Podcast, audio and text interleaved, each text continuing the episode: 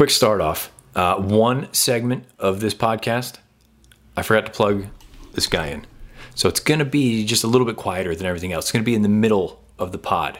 So when the, the volume goes down, if you turn it up, don't forget to turn it back down because it will come back up when I plug it in. It's one segment, that's all. Sorry in advance. Enjoy the show.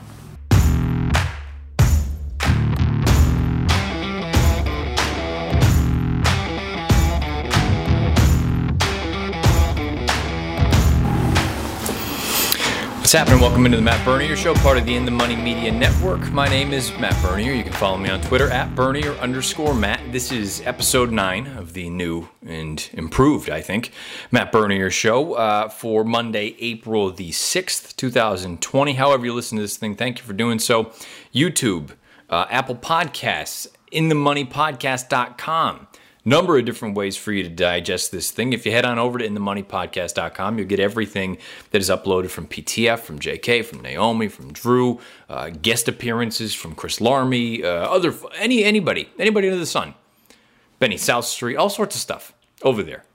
You can find it inthemoneypodcast.com. You can find the audio version of this podcast there. You can also find the video version of this over on YouTube. Um, however, you do that, please make sure that you subscribe and the bell icon's lit up because even if you're subscribed and that bell icon's not lit up, you're not going to get the notification that there's a new episode, that there's a new podcast that's been uploaded. So do that for the In the Money page. Do that also for my personal page, Matt Bernier, over on, on YouTube. You can do the same thing there greatly appreciate it. I've been kind of flirting around with the idea of posting some more things, and maybe there will be more to come. So, um, something to definitely keep in mind. Matt Bernier in the Money Podcast, a bunch of different things to do. Now, with this podcast, I know for the longest time I've been saying I'm going to do the the look at sort of the under the radar three year old fillies that could potentially figure prominently down the road. I promise I promise I'm going to still at some point. I'm not going to do it this week though. Throw a little bit of a curveball at everyone, not just with the new setup because it's a new desk and, you know, we just needed a new desk. My workstation was not satisfactory. My wife's working from home for the foreseeable future. We need to get some new stuff in here. So I don't know if this is going to be the standard sort of setup going forward. We have we have a few windows here in this uh, second bedroom office, whatever you'd like to call it and lighting is very very good looking this direction but it's an awkward sort of angle for me. So i'm trying to figure out this is all trial and error people. It's it, look crazy times. Trial and error as, as, well crazy times as far as the desk is concerned. Trying to figure out what the actual setup of this thing is going to be like going forward. So maybe this is going to be good maybe it's not going to be good. But nonetheless going to give it a go and, and see what happens. Uh, for this podcast this week though i'm going to throw the the real curveball your way. And and I know maybe the timing of this isn't going to be ideal, but there's a part of me that in recent weeks where we've seen so many of these sort of archived uh, sporting events that have been broadcast on NBCSN or ESPN or FS1 or CBS Sports Network, or whomever it is, you get back to watching them and thinking about how impressive those those games were, and you hear some of the names that were playing in some of these events, and you think, oh wow, you know, and they they went on to do X, Y, and Z, and oh that was really the coming out party for this person, whatever the case may be. I started thinking about that with horse racing, and and this time of year, whether we want to call it this or not, this is the this is Derby prep season and it's going to be a little bit more extended this year, obviously, because we're talking about the first Saturday in September as opposed to the first Saturday in May. But it got it made me start thinking about Kentucky Derby's past. And just for a fun exercise, and I feel like this is going to be a good interactive piece because there are going to be some people that agree, there are going to be some people that disagree vehemently, there'll be some people that are in the middle somewhere. I went back over the past 20 Kentucky Derbies from 2000 to 2019. And I understand that the 2019 and even to an extent the 2018 versions um, they're kind of incomplete as far as this exercise is concerned, but it is what it is. That's just kind of how I looked at it. I felt like 20 was a good number. From 2000 to 2019, I went through and I put together the list, in my opinion, of the five best Kentucky Derby fields. When I say that, I mean not only the day of, but then what those horses that ran that day went on to do for the rest of their career. Not just their three year old season, but some of these horses, what they did is four, five, six, seven, however long they ran. And again, maybe the timing isn't great because we would still be, what, four weeks away from the first Saturday in May. I know it's early, but look, we're all looking for kind of, I don't even want to say evergreen content, but content that we can all just kind of sink our teeth into and just spitball back and forth because what else do we have right now? So let's let's try to kind of play into that. And I need to hear from all of you on Twitter at Bernier underscore Matt or beneath the video player on YouTube. Agree, disagree, think I'm spot on, and I'm going to give you the rationale for the five that I put out there. Think I'm an idiot? Somewhere in the middle. I'm curious what your thoughts are, and I'm curious if you think my list is bogus and what your list would be and why, preferably. Because I don't like when people just say things and they don't give you any reason to back it up. I'd like to have some sort of reasoning as to why you made that conclusion. Maybe I will agree with it or maybe I won't, but at least there's some reasoning behind it as opposed to just throwing it and putting it out there for people to just look at and see. That that doesn't I want to know why. So without further ado, this week's podcast, episode 9, is going to be taking a look at what I consider the five best Kentucky Derby fields over the past 20 years, going back to the year 2000. Allow me to introduce to the jury the case for the number five, the fifth best field that ran in the Kentucky Derby and what they then went on to do over the past 20 years. The 2011 Kentucky Derby field won by this animal right here, Animal Kingdom. Animal Kingdom was uh, an interesting sort going into the Derby as that was uh, basically his first start on dirt. We didn't really know what we were going to get from him. We knew he was a nice turf horse, knew he could run on synth, had no idea what you'd get. First Saturday in May, he starts training up a storm. He goes out there, struts his stuff for Graham Motion and John Velazquez. Animal Kingdom to me, and his his credentials actually, and for me, I'm looking at it from the perspective of what I consider big races. What did they go on to win after? There could be a few smaller graded stakes races that I'll include in this, but ultimately, what were their big sort of crowning achievements that they then proceeded to, to earn and win? And then when you put it all together, what does it make that field look like? How does it stack up against some of the other years? Animal Kingdom really only had one other giant victory to his name. That was the Dubai World Cup in 2013.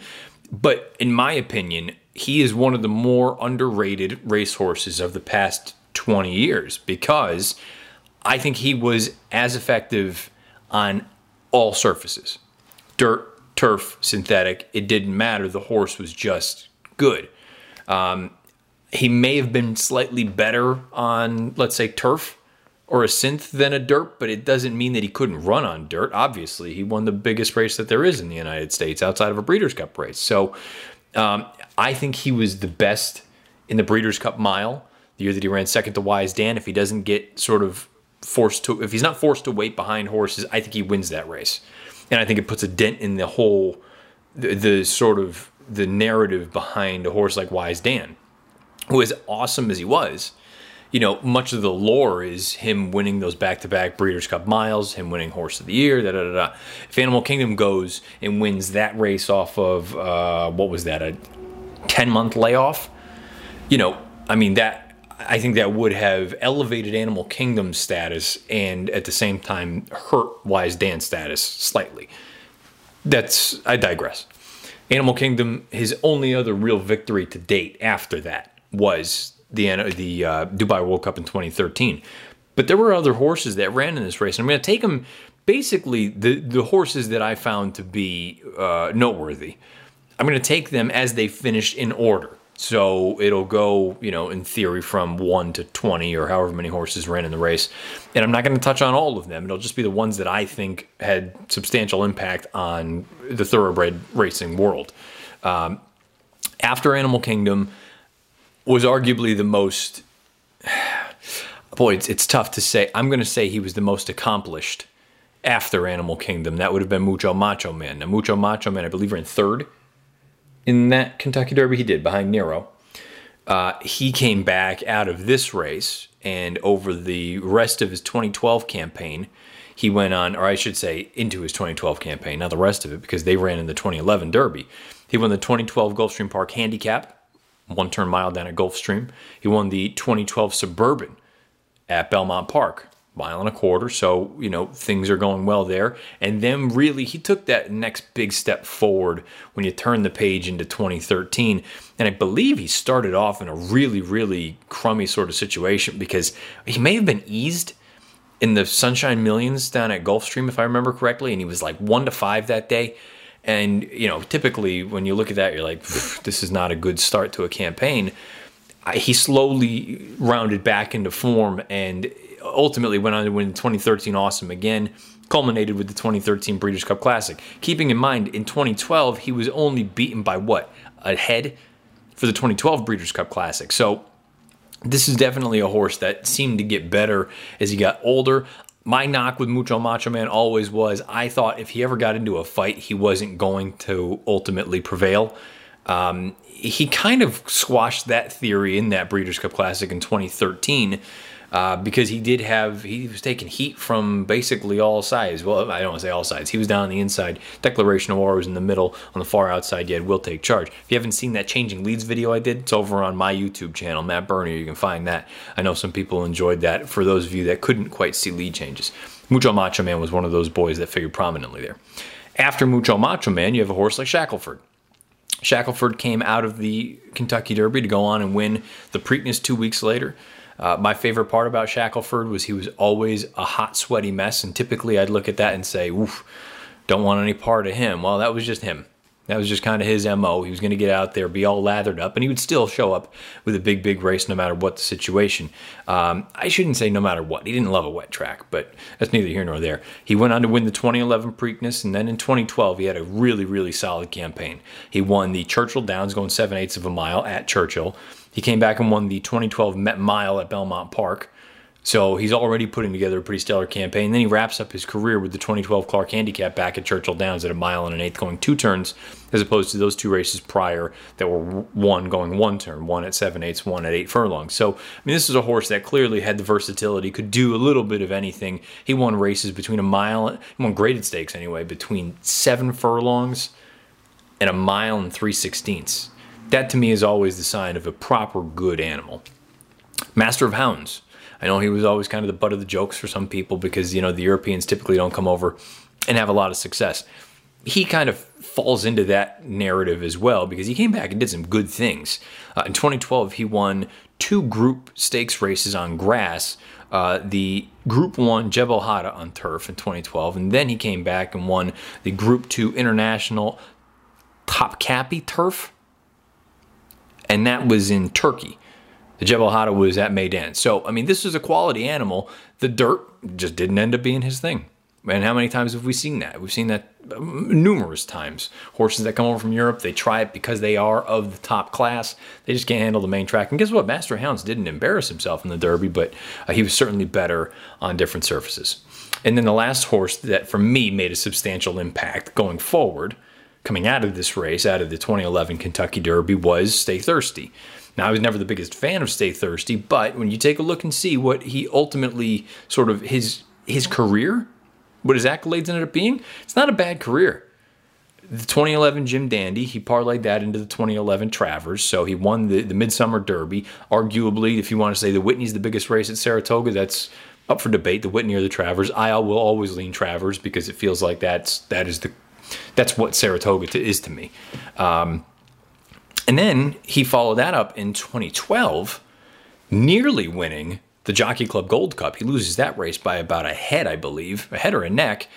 But then a few months later, he comes back and he wins the one turn cigar mile. So this is another horse that has graded stakes races, grade one victories between a one turn mile and a mile and a quarter at Saratoga. So to me, this was, it may not have been the deepest as far as the horses that exited the Derby and what they went on to do and, and how they did it. But I feel like when they were at their best, this was a really, really strong group of horses. And yes, there there were other horses that ran in the race that I could have added from a stake standpoint. I think Pants on Fire was in this field. Uh, I think Comma to the Top was in this field. I didn't include them because again, I'm really trying to stick to the major, major accolades. For these five horses that I just rattled off, they all did some pretty darn good things out on the racetrack. This field, the 2011 Kentucky Derby, in my estimation, the fifth best from day of and what they went on to do over the past 20 years. Number four for me, the 2015 group, the 2015 Kentucky Derby won by none other than American Pharoah. He is the headliner of the group, there's no question about it, but there were some other really talented horses that ran in that race and then went on to do some pretty big things. Let's start with the big boy, though. We know he wins this race very nicely, and, and this actually was probably one of the less impressive races that he ever won and ran. He comes back, he wins the Preakness two weeks later by a million. He comes back, he wins the Belmont, he breaks the 37 year, you know, drought, if you will, uh, wins the Triple Crown, comes back, wins the Haskell for Baffert. Yes, he lost the Travers. We'll talk about that in a little bit. But then he's put aside for a little while. They give him some time. He comes back. He puts on a show in the first ever Breeders' Cup down at Keeneland. So, uh, American Pharoah, he goes without saying. He is one of the best we've seen, and you could probably put any kind of number on it, but he's the headliner here. But he's not the only big one. Frosted also ran in this race. I believe he ran fourth in the Kentucky Derby. He comes back. What he did for the remainder of his career, he really kind of took it to the next level in 2016. 2015, his only other big victory was the Pennsylvania Derby.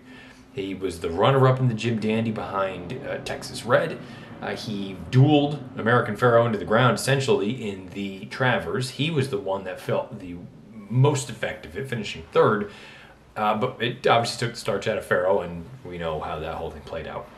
He comes back.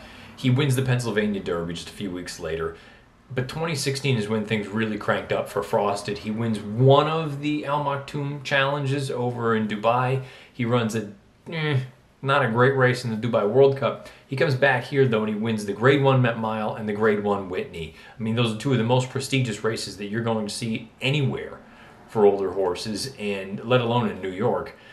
I I'm I've said it a million times. Any of you that have listened to this podcast for more than a minute, no matter what version or however many years you've been listening, know that I firmly believe he was an exceptional one turn horse, and we never actually got to see him, with the exception of that one race in the Met Mile, really do what he wanted to do. And I've said that so many times about so many different horses.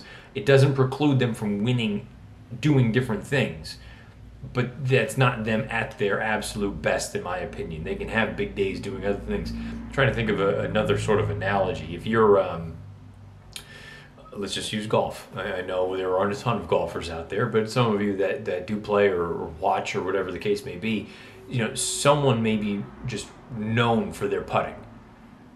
But on any other day, there's a scenario where their ball striking is just exceptional and that's the thing that actually is what able what's able to propel them to the victory.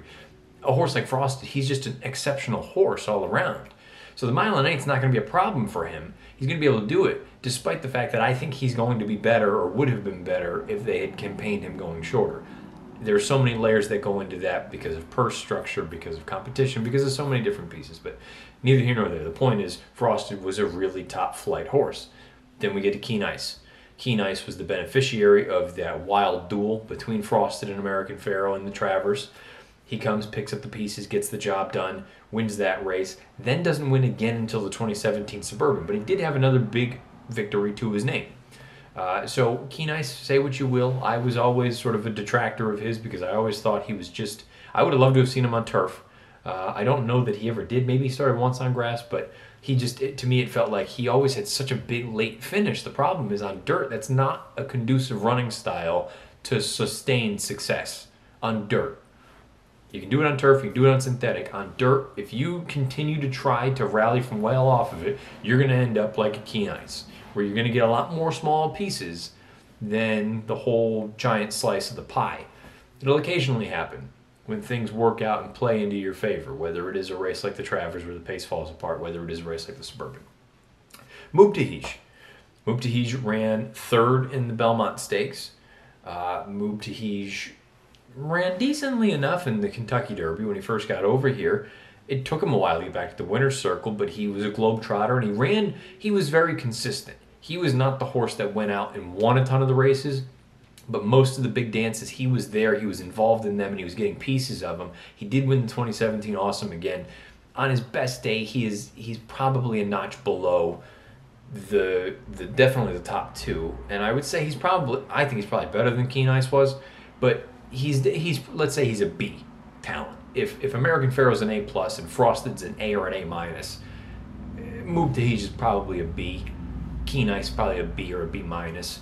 Uh, and then you get into some of the other horses that these ones are farther down the list as far as where they finished in the Derby that year in 2015. But they went on to do some things, and even pretty recently for, for two of them.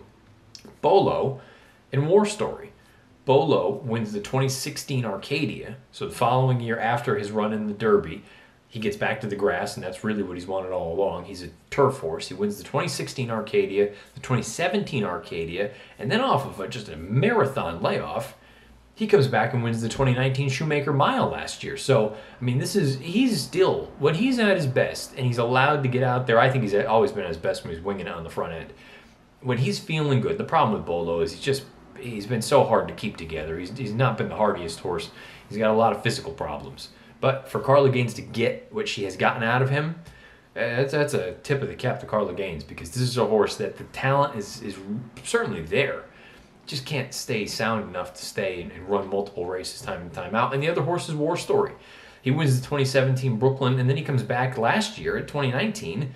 And again, I know, I know, it was before the trainer change. You know who he was with uh, the 2019 Monmouth Cup and the 2019 Harlan Holiday. So, War Story is a horse that, whatever your opinion is, he still continued to produce and win races later on in his career. He was never of the upper echelon, but he could pick up those smaller pieces, those longer distance races, and still be an effective horse that could make you some cash. So, the headliners, there's two of them. It's American Pharoah and it's Frosted. Combined with the other four that I just mentioned and the races that they went on to win following the Kentucky Derby, that to me is the reason that 2015's Derby is the fourth best field of the past 20 of the past 20. If I can get that out of my mouth, the past 20 years. Audio should be back to normal. A little bit of a user error. You gotta you gotta hook the microphone up to make it work the way that you want it to. Anyway, apologies for the little bit of a lull in the volume. Uh, let's move on to number three for me. And I really toyed with making this the number two group on the list I'm curious what you all think. Is this group too high, too low? Should they not be on the list as far as the top five is concerned at all? I put in the 2016 Kentucky Derby field won by this horse here. This is Nyquist. Um, Nyquist, oddly enough, never went on to win another race. He was an undefeated horse leading into the Kentucky Derby. He wins the Derby. He doesn't win any of his three subsequent starts, and he's retired. That to me shows how impressive the accomplishments of this field are post Derby there's one horse thrower that really takes the cake. We'll take them though in order. Exaggerator. Exaggerator came back and won two major pieces of three-year-old hardware. He won the Preakness two weeks later following the Derby, and he won the 16 Haskell. I get it. If you want to knock him because he's a wet track freak, I tend to agree with you. I think he was exponentially better on a wet track. He's one of the few horses, you know, um, I've had a number of people that I've, I've learned from from a handicapping standpoint, and I try to just pass on anything that I learned from, from better minds and smarter minds. And I know Dan Illman was always one of the people that was sort of championing this idea. It's not so much that horses like wet tracks, it's just that they hate them considerably less than everybody else hates them. There are rare instances, though, rare exceptions. I feel like Exaggerator actually enjoyed running on a track like that more than he did on a fast main track. Uh, that's not to take away a ton from him because he was a really talented horse. I just, boy, you, you want to talk about a horse that he moved up, I think, on a wet track pretty significantly. That's Exaggerator. But point is, he came back and won the Preakness and he won the Haskell that year. Then you get to the leader, and you could make the argument You could make the argument that th- we get to the best horse that will be on any of my five lists. That's including American Pharoah, and that's including another horse that will be coming up in a list shortly. Uh, we're talking about Gunrunner, obviously. Gunrunner, as a three-year-old, he was he was the horse that made me want to bash my head off the wall more than any horse probably of the past. I don't know, as long as I've been doing this, frankly, because he he always looked so good on the track. And then he would do just goofy little things with his with his leads, and it was enough to drive me up a wall and always want to beat him. He shows up and he runs really well in the Kentucky Derby. He finishes third. And then he comes back in the Matt Winn and he wins that race and he does it all super professionally and that was when i said and even seeing him as a two-year-old he was doing the lead change stuff i said you know what but he, there's still ability here this, this horse is, he's good but he's just got to he's got to figure out the the maturity stuff. We see the Matt Winn; he does everything pretty much flawlessly, and I say he's turned the corner. He's going to be one of the better three year olds of this group. And I I picked him on NBC for the uh, Haskell in, in the slop, and it didn't work. He just didn't. He didn't fire that day for whatever reason. And then at the end of the year is really when he started to put it together. He never really changed his mechanics. That's why I tried to beat him as many times as I did. But he wins the 2016 Clark against older horses, and then 2017 into early 18. That is, that's a pretty damn good stretch of racing. That that uh, that is that is top class. The 2017 Razorback, the 2017 Stephen Foster, the 2017 Whitney, the 2017 Woodward, the 2017 Breeders' Cup Classic, and the 2018 Pegasus World Cup. And you can also throw in at the beginning of 2017 a second place finish in the Dubai World Cup. I mean, this is a top level campaign. That that's about as good a stretch of racing as you're ever going to see. I mean, he really was an exceptional talent yes, he drove me nuts, but guess what? Sometimes I think for the most part you need to have good mechanics no matter what your what sport or, you know, athletics you're you're involved in. Because the the wasted motion, the wasted energy on the the, the lack of efficiency is going to bite you in the rear end at some point unless you are just so far superior to everyone else and that's that's what uh, an animal like gun runner or you know we, we've seen athletes that have funny sort of batting stances or, or funny motions throwing the football or whatever the case may be they're just that much more talented than everyone else naturally. And I can't help but think that that's that's that's Gun Runner in a nutshell. He was an exceptional talent and one of the best horses we've seen in the past 20 years. And, and as I said, he you could make the argument that he's the best name that you'll see on my top five anyway of the horses that ran in these derbies. After him, you go to a horse that I think is totally forgotten about recently. He only had one big win to his name coming out of a race like this, but that was More Spirit. More Spirit put on a show in the Met Mile. That was the day that Baffert won everything, it seemed like. Uh, the 2017 Met Mile, I think that the Beyer was enormous, like way up there. And he just, he was a really nice horse that for some reason he never, never was able to kind of get back to his best. He, um, he always felt like a horse that was a little bit lazy that he just never really seemed to enjoy getting involved in you know in any kind of race early except for that day in that Met Mile when he was right up there. And I knew I was in trouble because I love Sharp Azteca in there.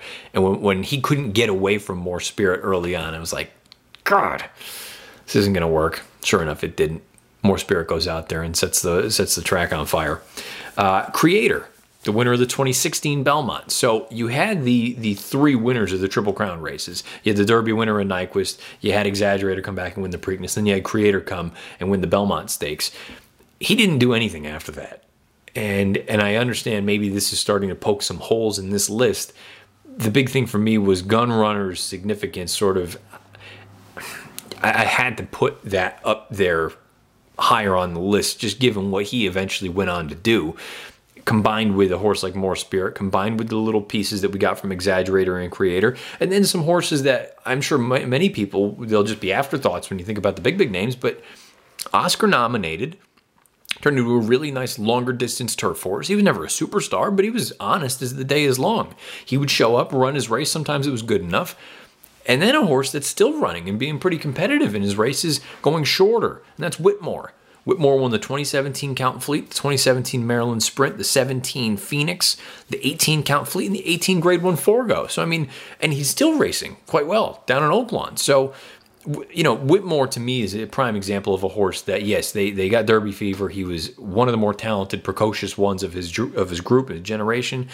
But when it was all said and done, he he didn't want to do that. He's better going shorter. The connections realize that they know that they got him back to six furlong, seven furlong type races, uh, and he's flourished. He's been a really really talented racehorse going one turn. So uh, Whitmore is another one that when you look at this list, Gun Runner is going to take the cake every single time. There's no two ways about it.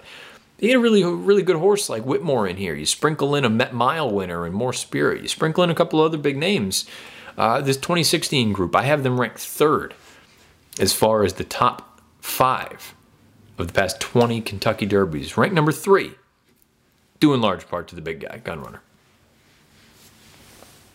Number two, on my list of the best Derby fields of the past 20 years. Uh, you have to go to the year 2007. The year 2007, I graduated from high school. I was not into horse racing at the time. I wasn't paying attention. Didn't really register with me. I would turn it on if there was a triple crown chance or whatever the case may be, as was the deal in 2008 with Big Brown. But uh, this group of horses, for me, once I got into the game, I needed to kind of retroactively go back and learn about the significance of this field and the horses that ran in this race and what they went on to do. Obviously, a horse named Street Sense was the winner of the 2007 Derby, trained by Carl Nafzger. Um, really talented racehorse, a brilliant two year old, went on, won the Derby as a three year old. And not only did he win the Derby as a three year old, but then he went on to win some of the other big prizes, most notably the Grade One Travers up at Saratoga. But prior to that, he did win the Jim Dandy as well, the prep leading into that. He ran well in some other races, but I think it's safe to say he will not be the most remembered name out of this group. And this is a pretty darn good group of horses. These names are names that you're going to, they're going to ring a bell for anyone. Uh, the reason I didn't put this group number one is because for the vast majority, their success all came as three year olds. And there wasn't a ton, with the exception of the big name, that really went on as older horses to do anything of substance. So 2007 for me landed as the number two group. He had Street Sense win the 07 Jim Dandy and the 07 Travers. He had Hard Spun come out of the Derby. He ran as well as he did in the Kentucky Derby. He finished second at a mile and a quarter. He comes back later on that year, wins the 2007 King's Bishop, which is now the Allen Jerkens, at seven furlongs at Saratoga. He wins the 2007 Kentucky Cup Classic over Street Sense. So Hard Spun was a proper horse that could do a little bit of everything but then the big name. I mean, the the name of this group, and there's no real two ways around it. I don't think. Uh, and if it's not Gun Runner as the biggest name on this list, and it's not American Pharoah is the biggest name on this list, I think the the only other alternative would be Curlin. And Curlin, again, he was so lightly raced going into the Kentucky Derby he uh, it doesn't work out for him. He comes back two weeks later. He wins the Preakness. Later on that year, as an older as a three year old, he takes on Elders. He wins the 07 Jockey Club Gold Cup. He wins the 07 Breeders' Cup Classic, and then 2008 he has another phenomenal campaign, top to bottom. He wins the 08 Dubai World Cup, the 08 Stephen Foster, the 08 Woodward, the 08 Jockey Club Gold Cup. He tried turf at one point in there. I mean, this is when Curlin really sort of established himself as not only, I would say, the best three year old of that generation. But he established himself as, as a legitimate sort of horse that you can stack up over the past handful of time, however many years you want to use, and say he he could have run any one of these years, any one of these generations against any one of these bests, and still had as good a chance, if not better than anyone else, to run his race and get the job done. Curlin, obviously, we know now at this point he is an all class, world class sire. Um, his offspring can do a little bit of anything. I think they're even a little bit better on grass. That's usually one of the first things that my eye goes to if I can see a Curlin going stretching out, going two turns on turf for the first time. Um, he just, but he is. He's an all world sire. He can do a little bit of everything. Doesn't stop there though. There's some other really big names here. Circular Quay. Okay, didn't didn't win a ton coming out of the Derby, but he did win the 2008 New Orleans Handicap, so he adds to the list. Uh, Tiago. In 07, he beats older horses in the Goodwood, and then 08, he comes back as a four year old and wins the Oaklawn Handicap down at Oaklawn Park. Nothing to sneeze at. Any given Saturday, he comes out of the Derby, wins the 07 Dwyer as a three year old, obviously, and then comes back and wins the 07 Haskell against many of these contemporaries. So he established him, himself as a legitimate threat. Any other year, I feel like you could make the case that one of these three year olds probably runs the table. But because this group was so deep and could do a little bit of everything, I think that to me is the hallmark of a really talented crop. Um, by the way, any given Saturday also ended up winning the 07 Brooklyn. So it, it's not as though he was. I, I feel like some of these horses, they may not get the due that they deserve and and I really firmly believe that. And it's just it's luck of the draw. What year do you land in? Do you land in a group, you know, of three year olds? And I, I don't mean this in a negative light, but let's go back to let's go to California Chrome. California Chrome's Derby group and the horses that he ran against in the Preakness and the Belmont. Mm, really haven't come back to they, they haven't acquitted themselves really well over time.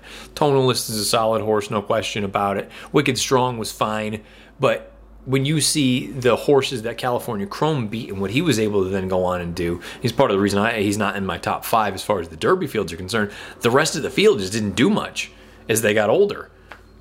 This is a group of horses that they theoretically you put any one of these in that sort of California Chrome group, they could very easily have done what Chrome did against his three year olds. I'm not suggesting they all would have turned in to the world beater that he did, but you know if you if you take a if you take a hard spun out of this group and you run him in that group against the the horses that California Chrome ran against in, in 2014, uh, perhaps you get a different situation where a hard spun can go and win a race like the Kentucky Derby and can go and win a race like the Preakness. It's all again, it's nothing more than ballroom talk, but I think that's when I go through, and it's kind of a, a similar assessment when you're just handicapping in general. I, I try to look at it and say, well, who did you run against? Because if you ran against a bunch of inferior foes, well, yeah, you you you accomplished. You can't control who you run against, but it, it it's one of those things that if you're judging it and we're handicapping it, you need to at least use your competition as a barometer and, and see where you would stack up. In theory, and with a group like this, they all ran against each other and they were all top flight runners. Uh, it doesn't stop with any given Saturday. Nobiz Like Shobiz. One of my favorite angles for any of these races, like leading into the Derby, running in the Derby or the Preakness or the Belmont or whatever the case may be, are horses that are very obviously turf horses. But the connections have fever, and we get it. You want to take a shot. You got a really talented animal. You want to try to find out if you can run in the Derby and, and, and pull an Animal Kingdom or, or someone like that. But more often than not, their main surface of choice is going to be grass. So they run through that, then you get them back over to the turf. Not only do they get back to their preferred surface, but in all likelihood, they've been facing better horses than the turf horses that they'll be facing at that point then. So, Nobiz Like Shobiz, he kind of checks that box where you look at it and say, and I know he had some feet problems from everything that I read, that the turf was a little bit kinder on his tootsies. He gets over there to the grass, 07 Hall of Fame, 07 Kent, 07 Jamaica, which I believe now is the Belmont Derby. I mean, he, he ended up being a really nice three year old turf horse. Then you have uh, Teuflesberg, who won the 07 Woody Stephens at seven furlongs. And I'm pretty sure Scat Daddy was also in this group. We know Scat Daddy ended up being much more of a sort of a sire influence. He may have been the best sire out of this entire lot. But the point is, this 07 group, really, really strong race, top to bottom. Any other year, if any one of them caught a softer group, who knows what they could have accomplished. But they ended up running against one another. And I, for me, you know, I, I could have easily swapped the three with the two. I could have easily swapped the two with the one. I feel like that this top three group for me was very, very difficult, and I'm sure I'm going to catch some flack when I when I do end up naming and showing you who my number one is. But this 07 group, I would strongly encourage you to take a look and, and, and see what, what they were capable of. Because on their best day, this was this might have been the most talented group, top to bottom, as three year olds. The reason I couldn't put them number one is because as a four year old, the exception of Curlin, they were all good, the ones that did run. But I think this next group, they may have a little bit more as far as substance, not only as three year olds, but moving on as to four year olds. So uh, let's take a look. My number one, as far as my opinion, for the number one field quality for the field, and then going forward, the past 20 years of the Derby. I'm prepared for the backlash here. My number one, as far as the fields for the Kentucky Derby over the past 20 years, keeping in mind sort of my what what my standards are, what what my ranking criteria are. Not only how good I thought the field was, where I'll admit they're probably not as talented as the field from 07. They're probably not as talented as, as perhaps even the field from 15 with Pharoah and, and of that likes. It has to do with what they did as three year olds combined with their ability, because these are very talented racehorses, and the longevity that they had, what they did as four year olds combined with the different styles of races that they won as they got older. I went with the 2013 Derby. The 2013 Kentucky Derby was won by Orb. I'm a big fan of Orb, but no one is going to remember Orb as one of the great Derby winners of all time. They're just not the interesting and the ironic thing about this race and this list that I've put together, the top four from the Derby really do not show up here at all because it was a complete pace meltdown and none of them really did a heck of a lot going forward. Um, I was interested in the horses that finished farther down the list, but they all came back and did some pretty substantial things from a racing standpoint. Hear me out. We have the Preakness winner, Oxbow. Oxbow, who was up there close to that wicked pace in the Derby, he comes back two weeks later, gets a complete 180 as far as the scenario is concerned. He's able to get out there. He wins down at Pimlico. Yes, he doesn't really win anything else going forward, and I believe he only runs two more times. But you have the Preakness winner. Then you have a horse like Will Take Charge will take charge. If he doesn't get stopped in the Derby, I think there's a legitimate chance that he at least threatens, if not outright wins the Kentucky Derby. Go back and watch that tape. He gets stopped when he's making his move basically the same time Orb is. He comes back later on and he wins the Travers. He wins the 2013 Pennsylvania Derby. He wins the 2013 Clark Handicap against older horses. In 2014, he wins the Oaklawn Handicap. Sprinkled in there as a three year old, he nearly wins the Breeders' Cup Classic out at Santa Anita against older horses, good older horses, in Mucho Macho Man and Declaration of War. He was Hickory. He also ran some other giant races that he didn't actually win, but what he did as he got older, I, I have to give him more credit for that arguably the best horse from this 2013 race ended up being Palace Malice. And that, that could be up for debate, I understand. But in my opinion, when you take a look at his overall body of work, he sets the wicked pace in the Derby with the blinkers on. The blinkers come off for that next race when he comes back. That ends up being the Belmont Stakes. He gets out there. We know how that plays out. He wins that race. He comes back. He wins the Jim Dandy up at Saratoga that same year as a three year old. Then he disappoints in the Travers. Now, what are we going to do with him?